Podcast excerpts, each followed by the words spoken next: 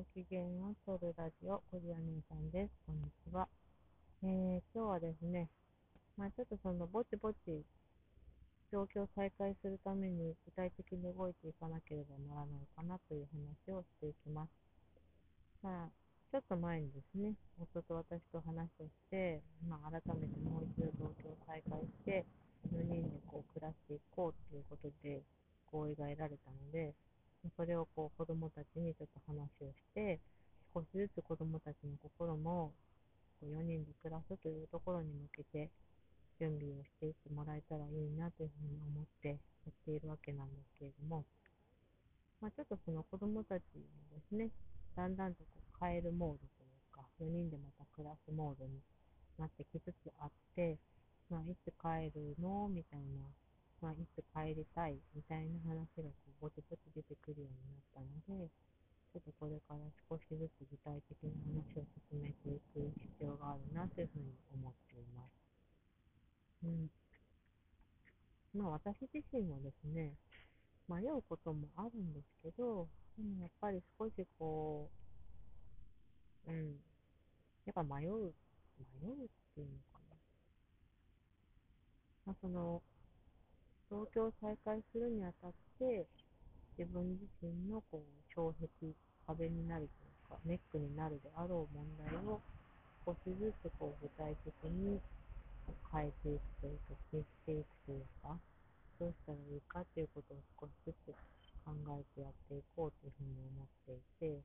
ただでもそれは、こう私の問題なのか、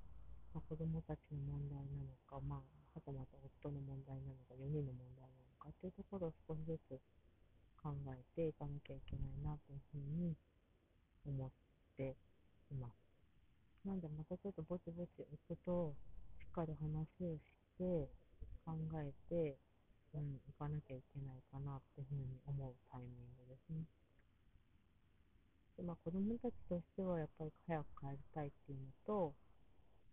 うん、やっぱり4人で暮らしたいっていうことと、あとはその、夫のしたことについても、だいぶこ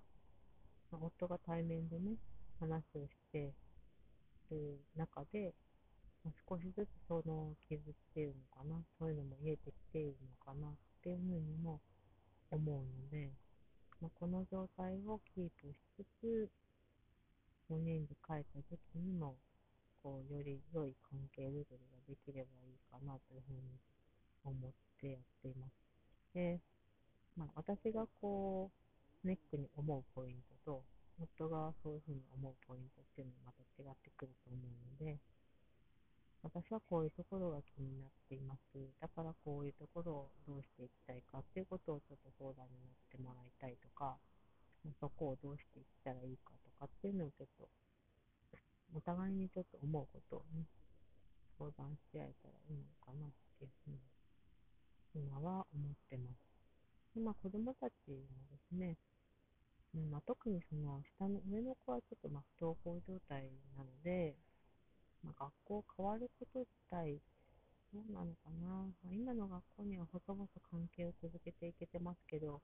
ことの発端となった学校の地域に戻るってことになるので、この学校とまた同じように関係を持ちたいかって言ったら、なかなかそういうふうには思えないんじゃないか。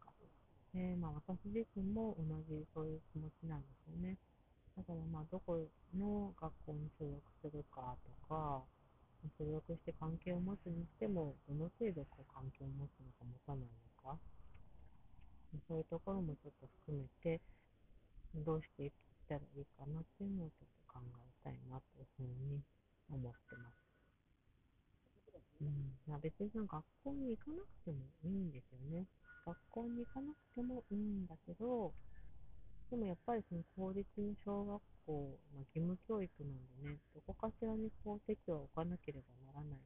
から、そういう時にどことどう関係を持っていくのか、あとはその下の子もですよね、今まだ年中さんですけど、小学校に上がるわけですよね。来年、再来年には。そうなった時に、身の前にさせたくないっていう思いがあるのと、まあ、本人がどの程度どうかっていうところと、まあ、そういうところもあってですね、うん、なんかそういう、より良い未来、より良い今後を考えるために、どうしていったらいいかなっていうことをちょっと話をしていきたいなというふうに思ってます。まあでも、夫とはそういうこともきっと話し合える関係に今はなっていると思うので、うん、なんかそういうこともこうしっかりお互いに思ってること、私が思ってることもちゃんと聞いてくれるんじゃないかなというふうに思います。でまあ、不安に思ってることをどう解決していくのがいいのかっていうところは、うん、またそれを2人なり4人なり考えていけたらいいなっていうふうに思います。なのでね、もうちょっとその夫も今最近また仕事が忙しくなりつつあるようなので、タイミングを見ながら考えていけたらなと思います。はい。では今日はこういう